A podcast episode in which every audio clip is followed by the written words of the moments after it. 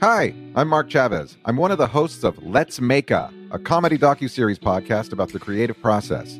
Each season, my co-hosts, Ryan Beal, Maddie Kelly, and I, take on an artistic challenge and you follow our journey. In Let's Make a Sci-Fi, we wrote a science fiction TV pilot. In Let's Make a Rom-Com, we wrote a romantic comedy film, and on our latest season, Let's Make a Horror, we produced a horror short film. And when we run into trouble, we interview Hollywood experts. People who have worked on big things like The Blair Witch Project, The Office, Star Wars, Mamma Mia, and more. All three seasons of Let's Make a are available now, wherever you get your podcasts. This is a CBC podcast. When you ask a cool dude musician who their influences are, it is pretty rare to hear them say, My grandma. But that is what John Legend says, as you're going to hear today. A lot of his approach and feel and the way that he puts notes together when he plays the piano comes from the influence of his grandmother. John shares some insight on what it means to steal from the best and shares why he wanted to write his own songs in the first place. I'm Talia Schlanger, sitting in for Tom Power. You're listening to Q.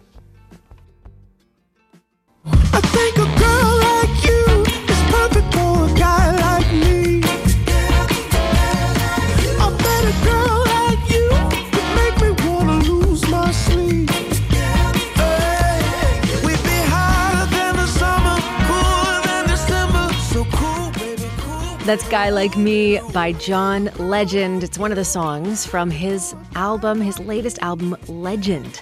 John Legend has been making chart topping music since the mid 2000s. His debut was a, a smash hit album called Get Lifted. You might know the songs All of Me or Ordinary People or Green Light. He's also a multi, multi award winner, one of the very few people in this world with an EGOT. That means he has an Emmy, a Grammy, actually 12 Grammys, uh, an Oscar, and a Tony. But besides his awards and his artistry, John Legend is a guy who often lends his voice in moments that really, really matter. He's not afraid to use his fame to fight for a cause that he believes in. His latest album, Legend, is a record in two acts that sheds light on a few different sides of John and the guy he is and the music that he grew up loving and listening to. Here's his conversation with Tom Power. How are you? Great to see you. Great to be back with you. It's nice to have you back. I is there meaning in calling the record legend?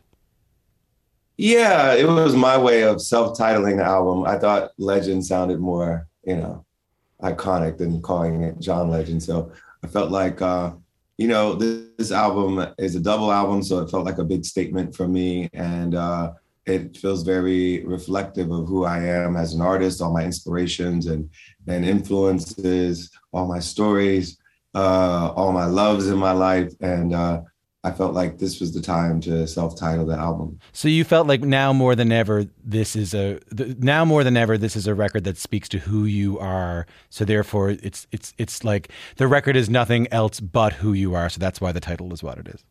I think that's that that's pretty close to being right. But I, you know, I, I think um, you know, in every moment in your career when you're putting out a new project, um, it represents where you are in your life at that time. Um, but I feel like this being a double album, this being uh, just full of uh, so much creativity and energy that we put into it over the last 18 months, I just felt like this was the time. Close to being right, by the way, is the tagline for the show. A lot of people don't know that. Close to being right. I, that's what I aim to be. Me too, buddy. Me too. Let's play a clip from the record. Take a listen to this. I told her you're the love of my night. I won't stop till you're the love of my life. I won't stop till you're the one that I'm taking home, one I've been waiting for. From his new album, wanna do is- Legend. all she wanna do is Let's turn that up for a second, Austin. That's my fault. Turn- Turn that up. All I wanna do is get up on it. Got me in the palm of her hands.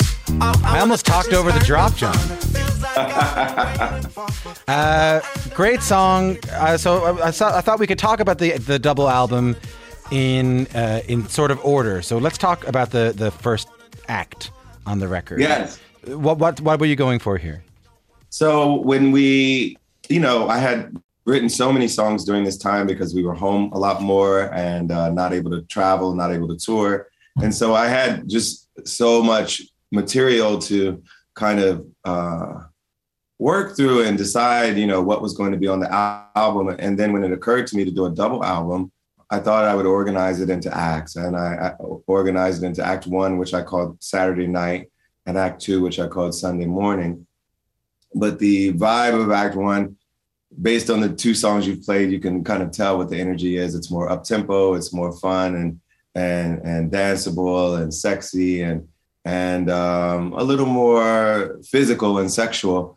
And um, and then Act Two, we made more intimate and spiritual and um, more um, introspective and and mellow. And so um, I think that represents the different sides of my musicality and also different ways of thinking about love and and uh, and in the different stages of your life. Let's let's stay with the first record for now. I know you started playing music, and you and I have talked about this in the past. That you started playing music as sort of part of your religious upbringing. So Yeah. when when music is part of your religious upbringing, when do you start to realize? And maybe it's part of it. When do you start to realize that music can be joyful? Well, growing up in the Pentecostal church, music was very joyful. You know, the uh, energy in a Pentecostal church is is not very staid. It's not like, like going to a Catholic service or something like that. It's a very charismatic service. Uh, the music is always intended to lift people up, energize people. People dance, they shout, they uh, exclaim loudly. So uh, it was never not joyful. It was never not uplifting, never not exciting, uh, making music in the church. Um, of course, when you're doing it in a secular realm, it opens up a lot more subject matter, opens up a lot more things. But um, I think I've grown up with music that was intended to be exciting and fun. So, so you- you're in the church. You're listening to music that is joyful and and fun and exciting. And you're right. I grew up in the Catholic Church, which was mainly a lot of chanting and crying. So, so I just went to a Catholic wedding this weekend, so uh, you know uh, the music is definitely different. how was how was the music? Were you were you were you shaking your head, going like, I don't know about this, guys. I don't know. Oh no, I mean I, I have respect for traditional music. I think there's something uh, you know, I think the the constancy of it and the tradition of it is there's something beautiful about that too. I like But, the uh, organ, the organness and choirness of it. I don't love the acoustic guitarness of it sometimes. Uh yeah, well, um, we grew up in the church where there was a Hammond B3 organ, we had a drum set. Uh, some churches would have a full band, they'd have a guitarist and a bassist and a keyboard player and and uh, it would be, you know, it would be a jam. I heard a theory uh, a little while ago. I, th- I wanted to run past you. I was talking. I was in the the states, and I was talking to somebody who had also grown up in the church. Now they had grown up in sort of the white evangelical church, playing um, playing uh, uh, I think mandolin and a little bit of guitar, and they were spectacular musicians. Like I'd never seen anything like it. And, and I said, "Is there any connection between the way you were brought up and how good you are at your instrument?" And he said, "Sometimes I think that when you are." Obsessed with the idea of Christ or, uh, as a perfect that you yourself then want to be as perfect as you can on on your instrument. You know what I mean? Okay, I mean, I, I'll take that, but uh, I don't know if that was ever my motivation. But um, I think just the act of playing in front of people every week, having to come up with something, uh, develop something with a group of people, I think it just prepares you for being a great musician and, and a great collaborator um, in life because you're you have to come up with something every week. You know, you have to like rehearse, you have to come up with a, a plan. And then there's a lot of improvisation in our church as well, uh, because somebody can stand up and uh, during testimony service and just break out in song. You have to find uh, whatever key they're in and and figure it out and follow them. And so I think that's just trial by fire for a lot of musicians because it, it takes you being on your toes. It takes you being able to read the room. And uh, I think um, that kind of training, you don't get it in a lot of places, and particularly, you know, as a teenager. It's your 10,000 hours. Exactly. And your and your your grandmother taught you piano, is that right? She taught me gospel music, and uh, I, I I was also taking classical piano lessons as a kid, um, actually before she started teaching me. But uh, if you were to draw any connection between someone's style and mine, I think the strongest connection would be between my grandmother's and mine. What do you mean? Help me understand that a little bit better. I mean, I play like her. Like I, when I play gospel music or soul music, Get nerd, get Um, nerdy for me. Like, what do you what what do you do? What do you do? I think it's just the little things. It's the voicings. It's the uh, um, embellishments that she would make. If you ever listen to Aretha Franklin play piano,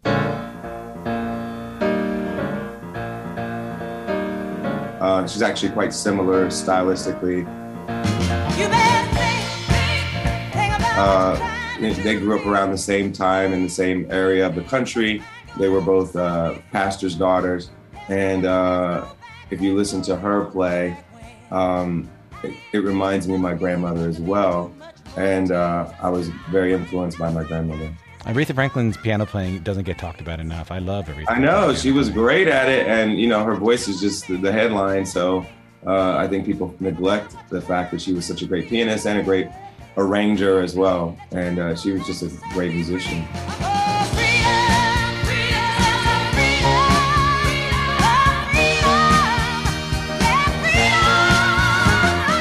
I think about someone like you. I mean, when you were coming up, you were good at piano, but you were good at a lot of things. You were sort of like a high achieving kid. Yeah, I was very precocious and uh, you know nerdy to an extent, and uh, yeah, to a large extent. and uh, um, and uh, you know, I was you know number two in my high school class and student body president, and uh, and also you know loved to make music. And so you know there were a lot of options before me uh, as I was thinking about what to do after high school, but music was always what I loved the most and what I put most of my energy into. When did you realize that it wasn't? Because I think a lot of people who would then find themselves with a lot of options ahead of them, they would have, they would, you know, they would be high achievers like yourself, like you just mentioned. They would choose music as a path. They might play other people's music. They might be side musicians, or they might be great classical musicians, or they might become music teachers or music therapists. Um, when did you realize you al- you also wanted to say something through music? You wanted to to, to write music and sing your own music. I started writing music when I was a teenager, and I loved the idea of being in control of what I was going to sing. I think uh, more than anything, and I still did a lot of covers back then. I would cover Stevie Wonder and Luther and and Lionel Richie and and various other artists, Jodeci and Boyz II Men, and uh, I would cover them. But I always loved the idea of writing my own music. And I think it was a control thing. I like to be in control of what was coming out of my mouth uh, in control of, of how the crowd would react to uh, my performance. And I think writing made me feel like I was in more control. In control meaning you you knew everything that would come out of your mouth. You there was no variables. There was no one else you had to rely on. Well, I wanted to figure out what it was that I wanted to say. Like I, it, it, it and I think it was always connected to performance too. It, it was always like I'm going to go out on that stage and I want to write the thing that I'm going to sing because I know what I want to say and I want to, I want to be in charge of making that song happen. That's something else to know, John, when you're a teenager. Well, it's something that happened over time. I think it was from performing a lot, from performing other people's songs a lot, and then just figuring out, oh, I, I want to say what I want to say and say it how I want to say it.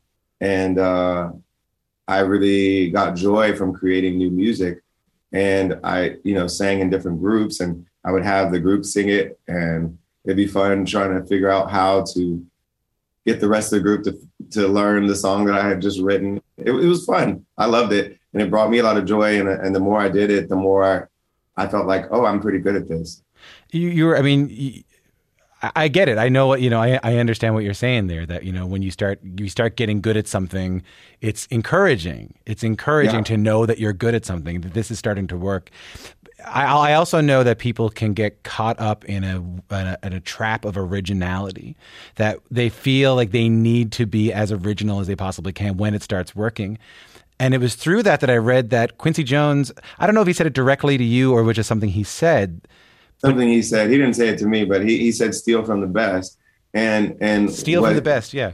Yeah, and what he meant was basically don't be ashamed of having influences. Uh, like listen to them and draw from them, learn from them, and use some of their ideas. You know, um, eventually you're going to make it your own. As particularly if you do it a lot, you're going to draw from different influences and combine them and that uh that you know that alchemy that brings all that stuff together is eventually what you are who you are and what your voice is but it's informed by other voices and and all your influences and i i'm proud of my influence i, I love having great influences and listening to them and learning from them and and directly referencing them when I'm working on a track. Um, and uh, and I think that is good advice for any creative person because nothing's new under the sun. We're always, you know, making uh, something that's influenced by other things. So why not have good influences and and be intentional about cultivating them? Yeah, I mean, the, the the thing about you can sit down and at the piano and if you you can tell yourself you sound like everybody else forever and you'll never write anything yeah because uh, there's always aspects that have existed in the world before but the cool thing as a songwriter is to figure out a new way of saying something that's been said before a new way of telling a story that's a tried and true story um, and you're going to be influenced by what's come before you but if you manage to do that but still make it fresh and make it exciting and new if you manage to do something that's personal and make it universal, um, I think that's when you found the holy grail of songwriting. That's what we're trying to do. I think. You told me you were covering Stevie Wonder when you were a kid, and you were told me that you got this advice from Quincy Jones. Um, you hear this advice from Quincy Jones, and, and you start to apply it to your own life. When mm. things start picking up for you, John, who's the who's the kind of first hero from those days that you actually got to meet, and what oh. was and what was that like? I got to meet Smokey Robinson pretty early on. Uh, I was uh, part of a tribute to Smokey that BET did um, in uh, the fall before my first album came out. So this is before I even had a, an album out, but I was signed to Columbia and and uh, uh, Stephen Hill, uh, who was uh, in charge of running those shows over there at BET, booked me to um, be part of a tribute to Smokey Robinson. Please welcome one of our newest and brightest young stars singing the title track from that album. This guy is incredible. John Legend.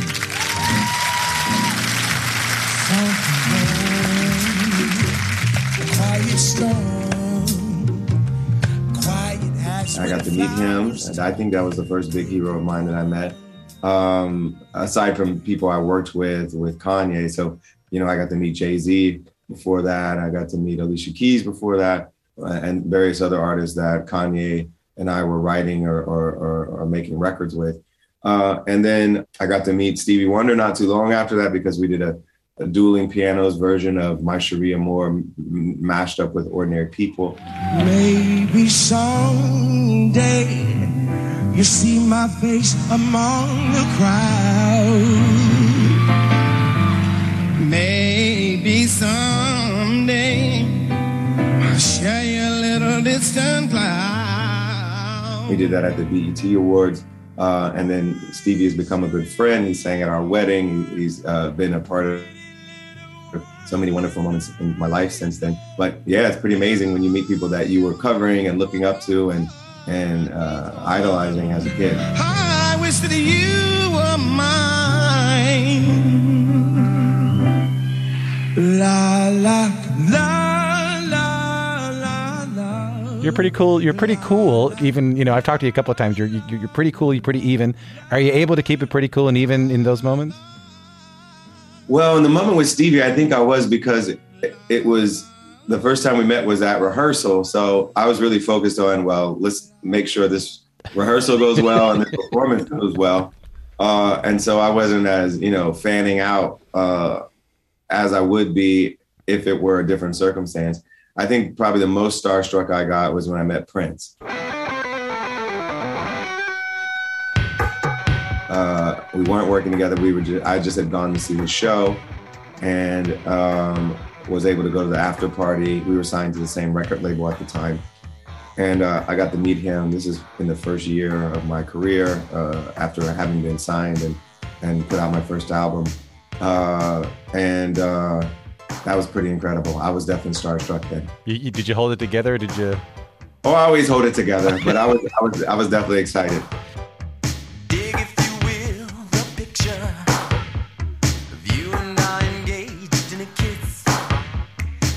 So when when folks, so I mean, even looking at this new record, this this record we're talking about today, there's a lot of collaboration on on this record. Some some collaboration with peers of yours, and some collaboration with new with newer artists or artists that are, that are that are younger than you.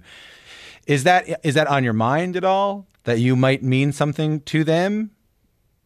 Oh, sure. I mean, I like I know what it's like to be on both sides of that, you know, uh, of that interaction where I was the younger artist and being included on records with people I looked up to for a long time, and then uh, and then I, have been the older artist uh, booking these younger artists to uh, be a part of my record too.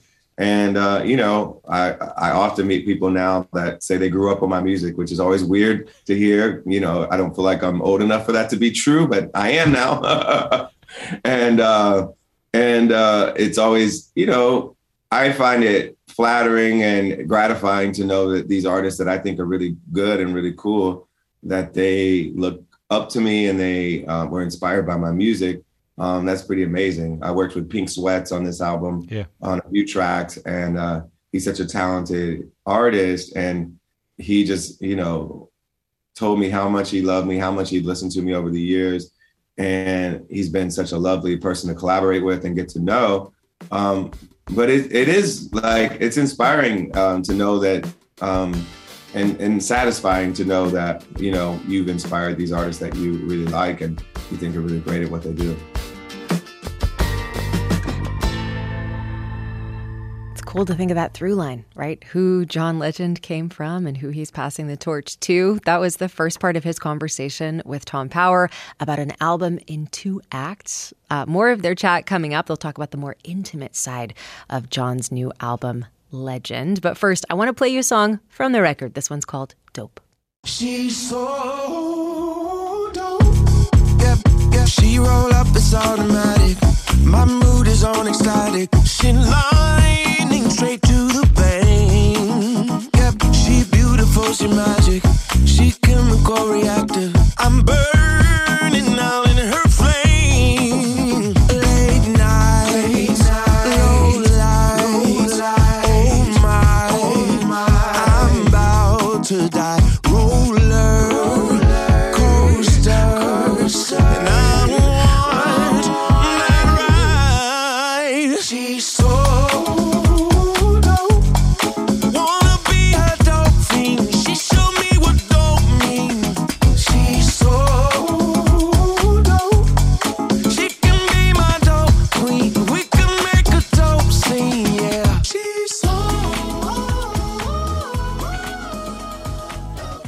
That is Dope by John Legend featuring J.I.D., one of the many collaborations on Act One of John Legend's uh, latest album, double album called Legend. Coming up, you'll hear more of his conversation with Tom Power. They'll talk about Act Two, the more introspective, intimate side.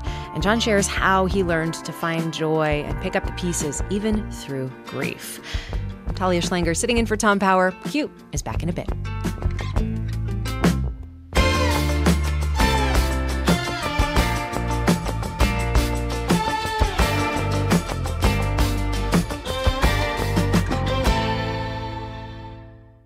Hi, I'm Jesse Cruickshank. Jesse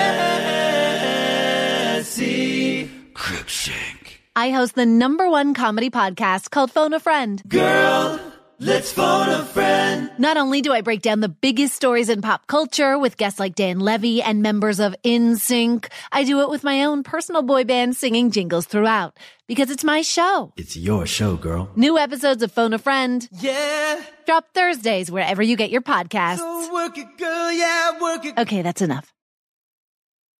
I'm Talia Schlanger, sitting in for Tom Power. You're listening to Q. You're in the middle of Tom's conversation with multi Grammy award winning musician John Legend. They're talking about his latest album, which is called Legend. It's an album in two acts. So, as you heard in the first part of the interview, Act One, danceable, upbeat, fun. John called it Saturday night. And now we get to Act Two, which he referred to as Sunday morning. It's more introspective, more intimate, more personal. And some of it touches on a loss that John Legend faced with his wife, Chrissy Teigen. They lost a pregnancy a few years ago and they were very open about it. That's where the second part of the conversation between Tom Power and John Legend picks up, and it starts with a bit of music. This one's called Pieces. Oh, wasn't it you told me that grief was a teacher and everything you ever loved would leave you, leave you alone. And the only thing you can do is pick up the pieces, let your broken heart learn, learn to live in pieces. That's John Legend and Pieces. Uh, John, as much as you want to, can you tell me about that song? Well, it's a it's a song about figuring out how to live with grief and with loss. Of course, we've publicly grieved uh, over the past couple years as a family, and we know what it's like. But we know that also so many families lost people to COVID, lost people for other reasons in the past few years, and this song just felt like it needed to be on the album. It's a song that's about figuring out how to continue to live, even though we suffer loss and and pain and grief, even though we mourn. Um, it's figuring out how to pick up the pieces and keep going. It's a it's a funny thing. It's a hard thing when you go through a tremendous loss like like you have um, mm-hmm. with the with the loss of your your, your child and and the the loss that a lot of um, a lot of people have gone through in the next little while. Y- you do feel like when you experience mourning and grief, the world is supposed to stop there. That's supposed to be the period, you know. Yeah, you stop. and We definitely stopped for a while, and uh, it was just hard to think about like what we were going to do next. Hard to think about work. Hard to think about you know any of that stuff. Um, yeah, eventually, you never forget about the loss. You never erase it from your memory, but you find a way to keep living and and uh, and find joy in what you do have. Find joy in your family. Find joy yeah just laughter and you know yeah. making each other laugh and uh, you find a way to keep living uh, but you're i don't think you're ever the same and that's really what the song is is saying you know can you talk to me about i mean expressing this through your music is that is that for you is that for us is that for i think it's for me and for everyone else and uh, you know i've never just made these records for myself i never thought of them as merely you know uh, for my own, you know, development and my own uh, healing and my own edification. I've always thought of it as something I wanted to share with the world and connect with people through my music. And so I want people to feel this and and if it can help them heal, um, that would be wonderful. I, am uh, it's funny.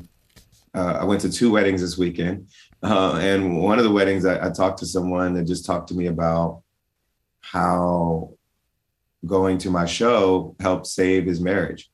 And I was like, okay, you know, you don't, it's weird knowing that uh, what you're doing on stage might, you know, change people's lives. And I, I never go into it assuming that that would ever happen. But when you hear that from someone, it's really moving because it's like, wow, what we're doing up here, um, it can speak to people and, and you don't know what they're going through in that moment. And it can be really meaningful. And um, he he didn't seem to be using hyperbole. He was just telling me, it was like, yeah, we were going through a really rough time. We went to your show and it really changed everything for us. And we've been so much better since then. And I was like, okay. I didn't really know what to do with it because you don't really know what you're doing in that moment in the show that's going to move people in that way. But um, music it can have that power over people. And and uh, i feel like it's part of who i am to want to share it with people and hopefully um, inspire them move them make them feel something. But what about what about you? What about me? Yeah what about you music can be healing for me too. I think the act of writing it the act of recording it the act of performing it can be healing and i and i think this album making process was healing for me Yeah, I wonder. I wondered about that. I wondered, you know, I, um, I was very curious about the what we talked about earlier about the, the religious upbringing, and I'm very curious about that in, in in what that does to a musician and how it makes him. Well, you know, I, when I listened to pieces playing just now, I thought of it in some ways it's like a devotional, like a almost like a hymn. Some of my songs have that hymnal quality to them, and uh, clearly, you know, rooted in where I come from and I think I think that music, while like religious music, while we talked about at the beginning, while being joyful, being joyful in, in, in the music you were listening, it can be solemn too, and it can be healing. Yeah, healing, absolutely.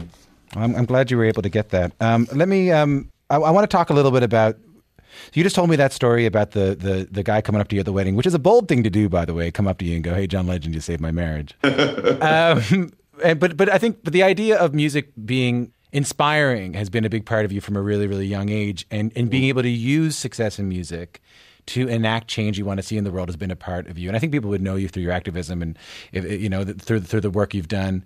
But i was reading and i think you've talked about this a little bit but i didn't know this. And, and we're getting the wrap soon but i'm going to ask about this. You wrote this sort of mm-hmm. like mcdonald's essay when you were 15 where if yeah. i'm not mistaken you said i want to become a famous musician so that i can make is, is this what, what, what happened here well, I, I said I, I want to become a famous musician. The the uh, uh, the prompt was, "How do you plan to make Black history?" It was a Black History Month essay competition, and uh, my answer was, "I'm going to become a famous musician, and I'm going to use my success as a successful musician to try to make change in the world, try to uh, uplift my community, try to fight for justice and equality, and uh, you know, I I looked at my heroes and, and other artists that I'd grown up loving and listening to, people like Stevie Wonder, who never shirked that responsibility and that uh, privilege, really, to use your success to try to make the world better and and, and to move people uh, politically and inspire people to make change. And so I, I always thought that was part of what it meant to be an artist. And uh, all of my favorite artists were like that in one way or another. So I felt like that was part of what I wanted to do in the world. And I didn't see it as separate from being a musician. I felt like it was it was part of it. Uh, John, congrats on the record. I love talking to you. Thanks so much for your time. Thank you. It was my pleasure. Always a pleasure to talk to you. There's some things that you should know. At times the world gets awfully cold but I'll still be there. You'll grow up and make mistakes, find roads that are still unpaved, but I'll still be there. That's a bit of the song Home by John Legend and his timeless, timeless voice. Before that, you heard his conversation with Tom Power. That's it for this episode of the podcast, but you can find another new episode today. It's my chat with Meryl McMaster, who does these elaborate self portraits. She's a photographer and she makes ornate costumes for herself to wear in natural landscapes. We talk about her mixed heritage. She is uh, Plains Cree, Metis, Dutch, and British. And she talks about how sometimes the tension between those identities is difficult for her, how she explores that difficulty and kind of reconciles it through taking these self portraits. You can find that in your feed right now. I'm Talia Schlanger, sitting in for Tom Power. I'll see you next time.